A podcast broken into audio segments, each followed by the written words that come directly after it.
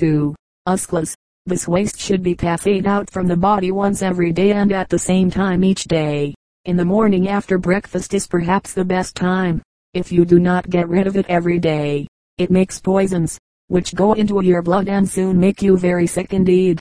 You must keep clean inside as well as outside. Going to school I getting ready as soon as you have finished breakfast, and brushed your teeth and gone to the toilet. You are ready to run out of doors to play, if you have plenty of time, or, if not, to start for school. Doesn't it seem a nuisance? in winter time, to have to put on a coat and overshoes and a cap or a hood, and sometimes leggings and mittens, too. But your mothers know what is best for you, and when you are young and growing fast, you have so much more surface in proportion to your weight than when you are grown up, that you lose heat from the blood in your skin very fast, and unless you are warmly dressed, you become chilled. When you are chilled, you are using up, in merely trying to keep yourself warm, some of the energy that ought to be used for growing and for working. It has been found out by careful tests that children who are not warmly dressed, and particularly whose arms and legs are not warmly covered, do not grow so fast as they ought to, and more easily catch colds and other infections. So take time to put on your cap and your coat, if the weather is cold, and, if it is snowy, to button on leggings over your stockings, and then you can play as hard as you like, and run through the snow and keep warm and rosy and comfortable. Wool is one of the best stuffs for coats and dresses and stockings and gloves and caps, not only because it is warm, but also because it is lighter in weight than anything else you could wear that would be equally warm, and because it is porous, that island it will let the air pass through it, and the perspiration from the body escape through it. Don't wear any clothes so tight that you cannot run and jump and play and fling your arms and legs about freely or so fine and stylish that you are afraid of getting them soiled by romping and tumbling. It is best to wear fairly heavy, comfortable shoes with good thick soles, then you will not have to wear rubbers, except when it is actually pouring rain, or when there is melting snow or slush upon the ground. Felt, or buckskin, or heavy cloth makes very good uppers for children's shoes, but only leather makes good soles. It is best not to wear rubbers too much, because the same waterproofness which keeps the rain and the snow out, keeps the perspiration of your feet in and is likely to make them damp. When they are damp, they are as easily chilled as if they had been wet through with rain or puddle water. Always take off your rubbers in the house or in school, because they are holding in not only the water of perspiration, but the poisons as well, and these will poison your entire blood, so that you soon had a headache and feel generally uncomfortable. Aye aye, an early romp the minute you are outside the door. The fresh morning air strikes your face, and you draw four or five big breaths, as if you would like to fill yourself as full as you could hold. If you have had a good night's sleep and a good breakfast, the very feel of the outdoor air will make you want to run and jump and shout and throw your arms about.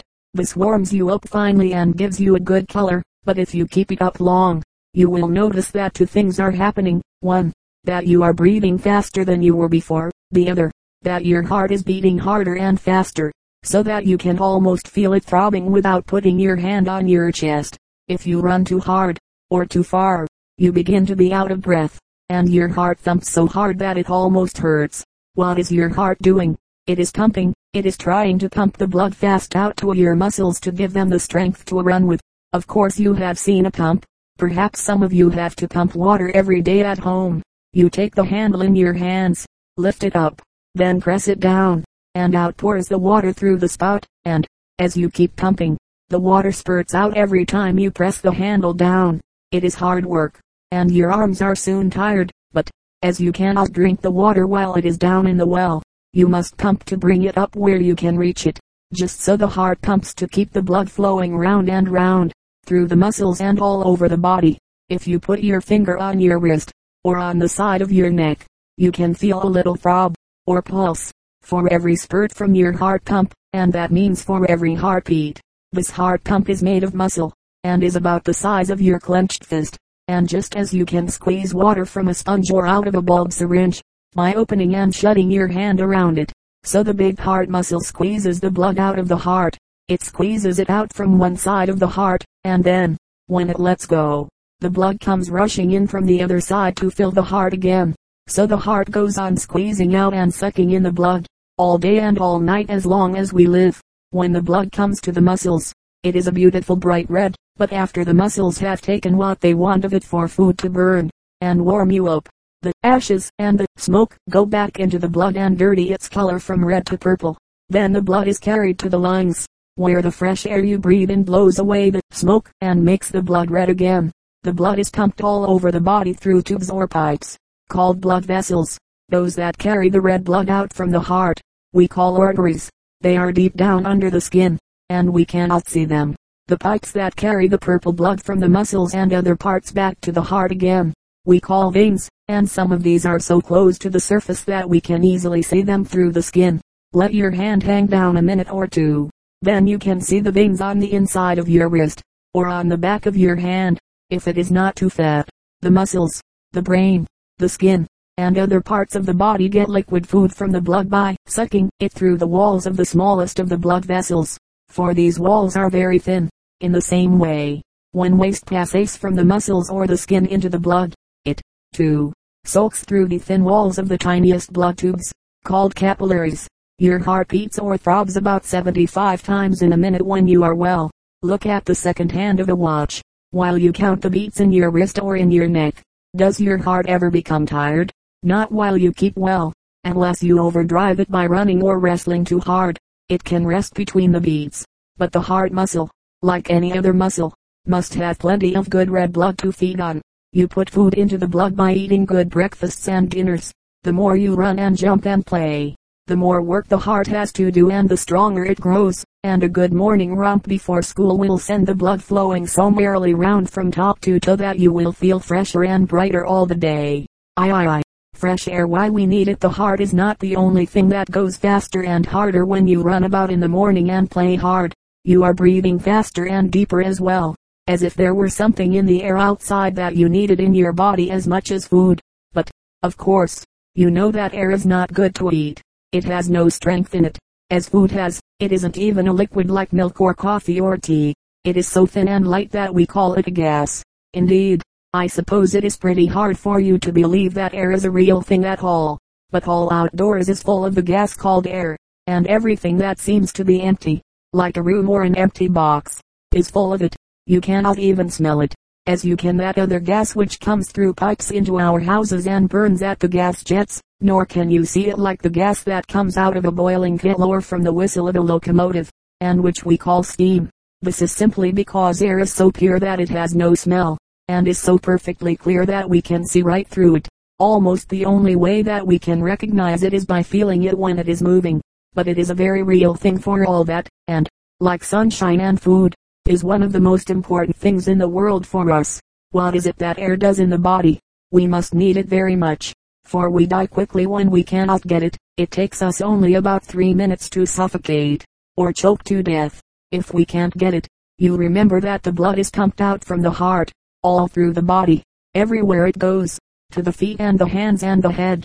It is carrying to things, food that it has sucked up from the food tube, and hundreds and hundreds of tiny red sponges called red corpuscles. These little sponges are full of air which they sucked up as the blood passed through the lungs. When we stop breathing, that island taking in air, the little red sponges of course can't get any air to carry to the different parts of the body. The body is made up of millions of tiny, tiny animals, called cells, so tiny that they can be seen only under a microscope. Each of these cells must have food and air, just like any other animal.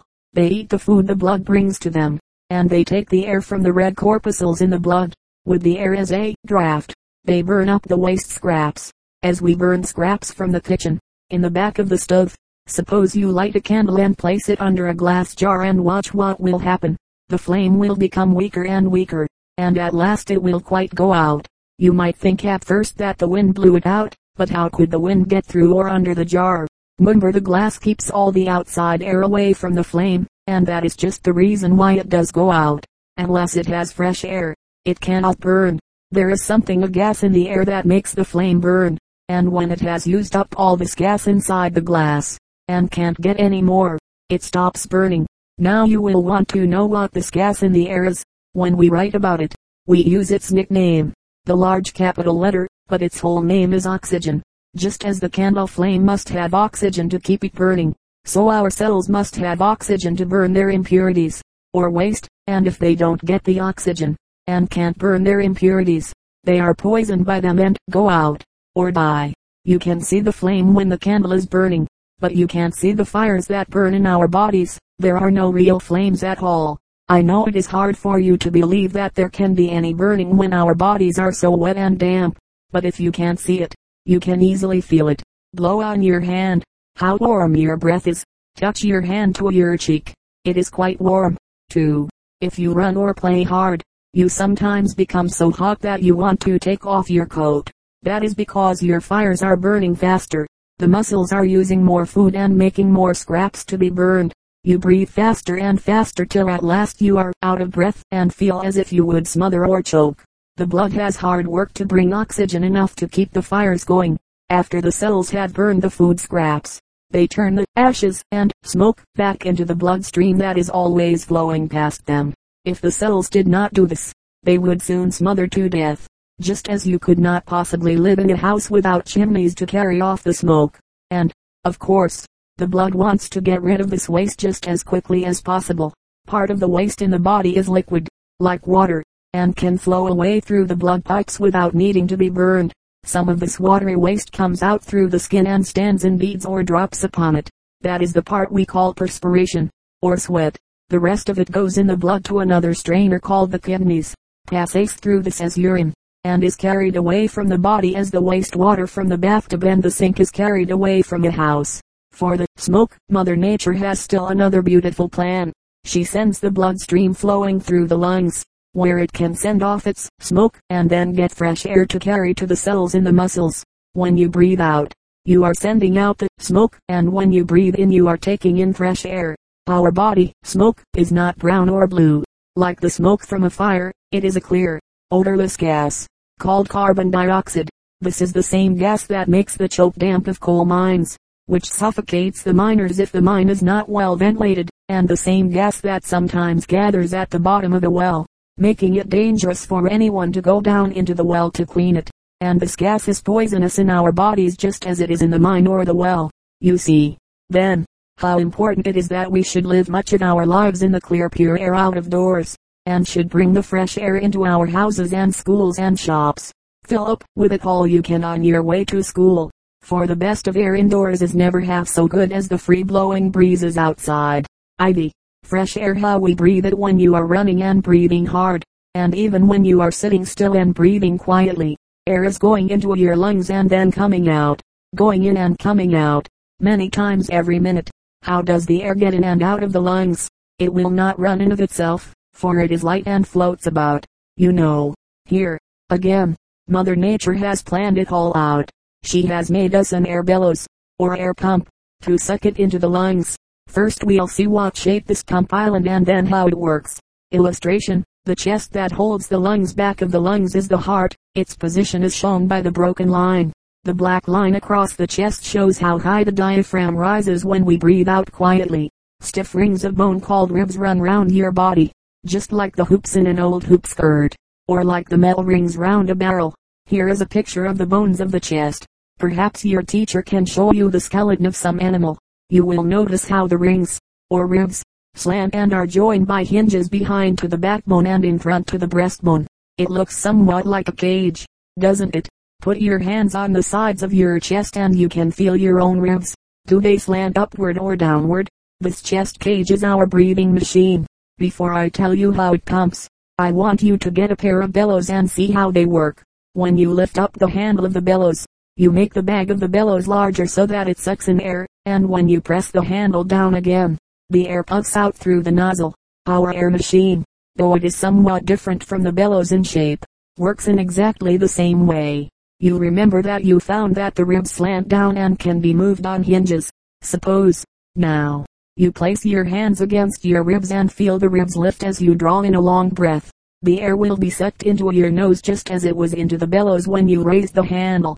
By lifting your ribs, you have made the chest cage larger, and the air has rushed into your nose, down your windpipe, and filled your lungs. If you breathe very deeply, you will find that your stomach, too, swells out. This shows that the muscular bottom of the cage, called the diaphragm, has been pulled down, making the cage larger still. In this chest cage are millions of tiny air bags that make up the lungs, and every time you take a breath, the air bags are puffed out with the fresh air that comes rushing in. By the time you let your ribs sink again, the air has given its oxygen to the blood, and the blood has poured its carbon dioxide smoke into the air bags for you to breathe out. Nature, with the same bellows, pumps in the oxygen and pumps out the smoke. Now, we breathe into our lung bellows whatever air happens to be around us. So we should take care that the air around us is fresh air, unless the air were kept in motion by the heat of the sun day causing breezes and winds. It would become stale and wouldn't do at all for our lung bellows to use. The air we breathe must be kept moving and fresh if it is to make us feel bright and strong and happy. Mother Nature has given us miles upon miles and oceans upon oceans of this clear, fresh air to breathe, all outdoors. In fact, as far as we can see around us and for miles above our heads, she sends the winds to move the air about and blow away the dust and dirt, and the sunshine. You remember, not only to warm the air and keep it moving, but to burn right through it and kill the poisons. But this brings us to something else. You have learned that the air we breathe out would soon smother us, just as smoke would, and now we will see why. If you blow against the window pane on a cold day, the glass is no longer clear, and when you look at it closely, you see that it is covered with tiny drops of water. This is part of the breath you have just blown out. If the room is cold enough, you can see your breath in the air. That island the steam in your breath becomes cold and appears as tiny water drops. You have seen how in the same way, the steam, an inch or so from the spout of the tea kettle, cools, making little water drops that float in the air like clouds. Part of the breath, then, is water, but most of it is a gas, and you can't see it at all as it floats away into the air about you. If your teacher has a glass of lime water, and will let you breathe into it through a tube, you will see that your breath soon makes the water look milky.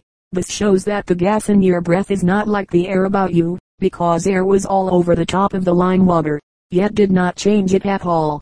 The milky look is caused by carbon dioxide, one of the poisons in your breath. When some people come close to you, you want to turn away your head, because you do not like the smell of their breath, even when one is quite well. The breath has a queer, mousy odor, so that we never like to breathe the breath of another person. This disagreeable odor comes not only from the lungs but from the teeth. We are always breathing out poisons into the air. One of these you can see in the milky lime water, and others you can smell when you happen to come close to anyone else. If you blow on your fingers, you feel that your breath is much warmer than the air. If people are crowded together in rooms with doors and windows shut, their breath soon heats and poisons the air until they begin to have headache, and to feel dull and drowsy and uncomfortable. If they should be shut in too long, without any opening to let in the fresh air, as in a prison cell, or in the hold of a ship during a storm, the air would become so poisonous as to make them ill, and would even suffocate them and kill them outright. Even the bees found this out thousands of years ago, and in their hives in hot weather they station lines of worker bees, one just behind another from the door right down each of the main passages whose business it is to do nothing but keep their wings whirring rapidly, so that they fan a steady current of fresh air into every part of the hive. How does Mother Nature get rid of these poisons from our breath? Of course, you say, she uses the wind and the sunshine. Yes, the winds can whisk up the poison and blow it away so fast, and the sunshine can burn up the horrid smell so quickly, that even the air above big cities, and in their streets, is quite clean enough for us to breathe except where the people are very closely crowded together and very dirty.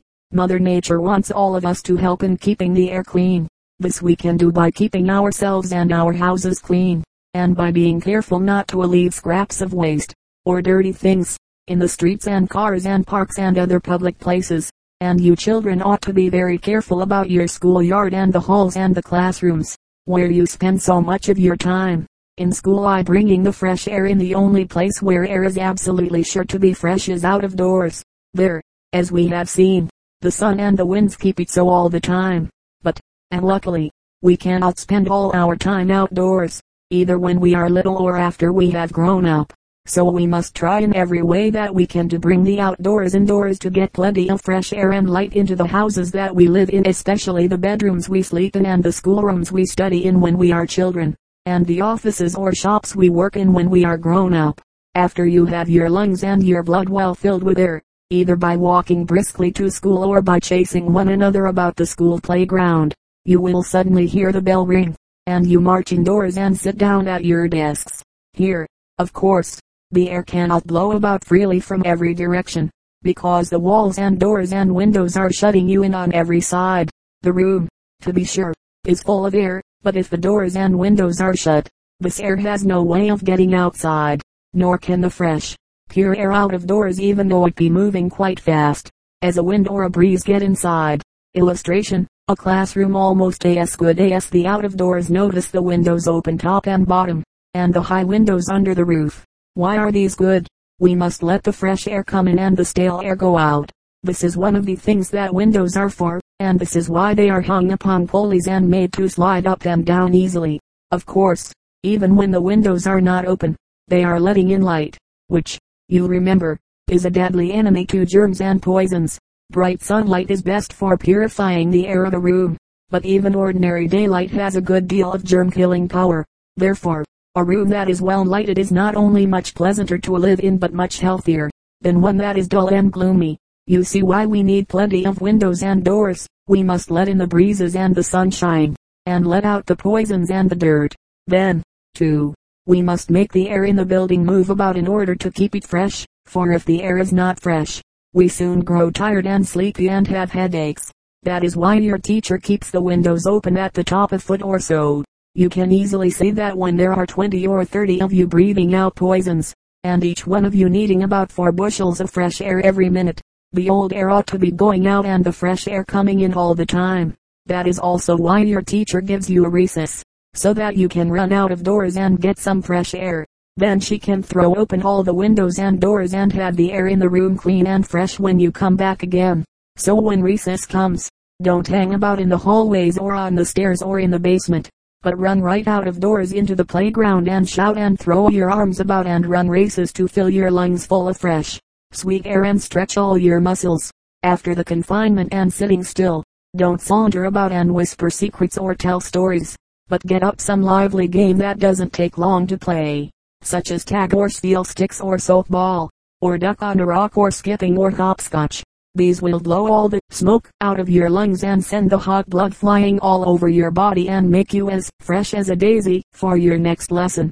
When you come back into the schoolroom after recess, the air will seem quite fresh and pure, but unless you keep the windows open, it will not be long before your head begins to be hot, and your eyes heavy, and you feel like yawning and stretching, and begin to wonder why the lessons are so long and tiresome. Then, if your teacher will throw open all the windows and have you stand up, or, better still, march around the room singing or go through some drill or calisthenic exercises, you will soon feel quite fresh and rested again. In the mild weather of the spring or early fall, all you need to do to keep the air fresh in the schoolroom is to keep the windows well open at the top. But in the winter, the air outdoors is so cold that it has to be heated before it is brought in, and this, in any modern and properly built schoolhouse, is usually arranged for. The fresh air is drawn in through an opening in the basement and is either heated, so that it rises, or is blown by fans all over the building. This sort of fresh air, however, is never quite so good as that which comes directly from outdoors, so it is generally best to keep at least two or three windows in each room opened at the top as well, and never to depend entirely upon the air that comes through the heating system. Sometimes this may mean a little draft, or current of uncomfortably cool air, for one or two of you who sit nearest the windows, but your teacher will always allow you to change your seat if this proves very unpleasant. If you have plenty of warmth in the room you sit in unless the air outside is very cold, this breeze won't do you any harm at all. On the contrary, it will be good for you. Instead of catching cold from a draft like this, it is from foul, stuffy, poisonous air, loaded with other people's breaths and the germs contained in them, that you catch cold. In fact, staying indoors is usually the reason white people are sick. They don't go out into the clean fresh air for fear they'll be too cold. It seems a pity we can't just live out of doors all the time. Perhaps we shall someday, for doctors are finding out that fresh outdoor air and good food are the very best medicines known, and the only sure cures. They are pleasant to take, too. Many cities are providing outdoor schools for children who have weak lungs or are not strong in other ways. Perhaps someday all school children will be allowed to study in the open air at least part of every school day. Aye, hearing and listening now you are all ready to go to a work. What are you going to work with? Books, pencils, paper? Yes, but you have something better than those and all ready for use. It is that little kit of tools that are sometimes called our five senses. You remember that we have already talked about one of them, the sense of touching the skin. Now which one are you going to use first this morning? If your teacher talks to you, I hope it will be the one we call the sense of hearing. Suppose we try to find out something about the sense of hearing, and begin with a little experiment. Take a piece of cork in your hand and lift it up high and then let it drop into a large basin or tub of water. What happens? The cork strikes and then goes bob bob bobbing up and down on its own waves. Now watch the little waves all around the cork. Where do they stop? They don't stop until they touch the edge of the pan, and no matter how big the pan island the waves go on and on until they reach the edge. We can see these waves of water, and so we easily believe that they are there. Now there are, just as truly, waves of air all around us. We cannot see the waves, because they are too small and roll too quickly. But some of these, when they roll against our ears, make us hear. They make what we call sound. You have heard about sending messages through the air, without telegraph wires. Wireless messages are often sent to ships out in the middle of the ocean. This is done by starting tiny electric waves, which travel through the air much as the waves of water are traveling across the ocean beneath. Of course there must be a machine, called a receiver, to catch the waves and hear the message. Mother Nature has given each of you two very delicate little receivers to catch the sound waves and carry them to your brain. You know what they are you can name them. But how are these wonderful little machines made? You have never seen the whole of your ear, the part on the outside of the head. Of course, you can easily see and feel. Sometimes you notice a deaf person put his hand behind his ear and press it forward so as to catch the sound waves better. These waves roll in at the little hole you can see and travel along a short passage till they come to a round drum, a piece of very thin skin stretched tight like a drumhead. Have you ever beaten a drum with a stick? You felt the drumhead quiver under the blow. Did you not? Well, when the sound waves beat against the drum in the ear, it quivers and starts little waves inside the ear. Each little wave in turn beats against a little bone called the hammer. The hammer beats against another called the anvil and this against a third called the stirrup, and the quiver of the stirrup is passed onto a little window, opening into a little room with a spiral keyboard, and from this, the wave travels along a nerve to the brain. As the waves reach the brain, the brain hears. In this way we hear all sorts of sounds, from the tick of a watch to the whistle of a train. There is a sensible old saying, never put anything smaller than your elbow into the inner part of your ear. Now, of course, you can't put your elbow into such a tiny hole, so the old saying means, never put anything in. The eardrum is very thin and can easily be broken. Even a slap on the ear, or a loud sound too close to it, might crack and spoil the drum and make one deaf. The outside ear needs careful washing. There are so many little creases that gather dirt and dust. The deep crease behind the ear, too, will become sore if it is not kept clean. Besides cleaning your ears, you must train them to listen. Some boys and girls hear just a word or two of what is said, and then guess at the rest and think they are listening, or else ask to have it repeated. We should try to hear exactly what is said, and if we listen carefully, it will soon be much easier to understand at once. Of course, if you really cannot hear, the doctor can tell you what is the matter, and usually can help you very much. Sometimes people become deaf simply because the throat is swollen. Indeed, most deafness comes from colds and catarrhs and other inflammations of the nose and throat. These spread to the ear through a little tube that runs up to the drum cavity from the back of the throat. Sometimes, when you are blowing your nose, you may feel your ear go pop, and that means that you have blown air up into the ear through this little tube.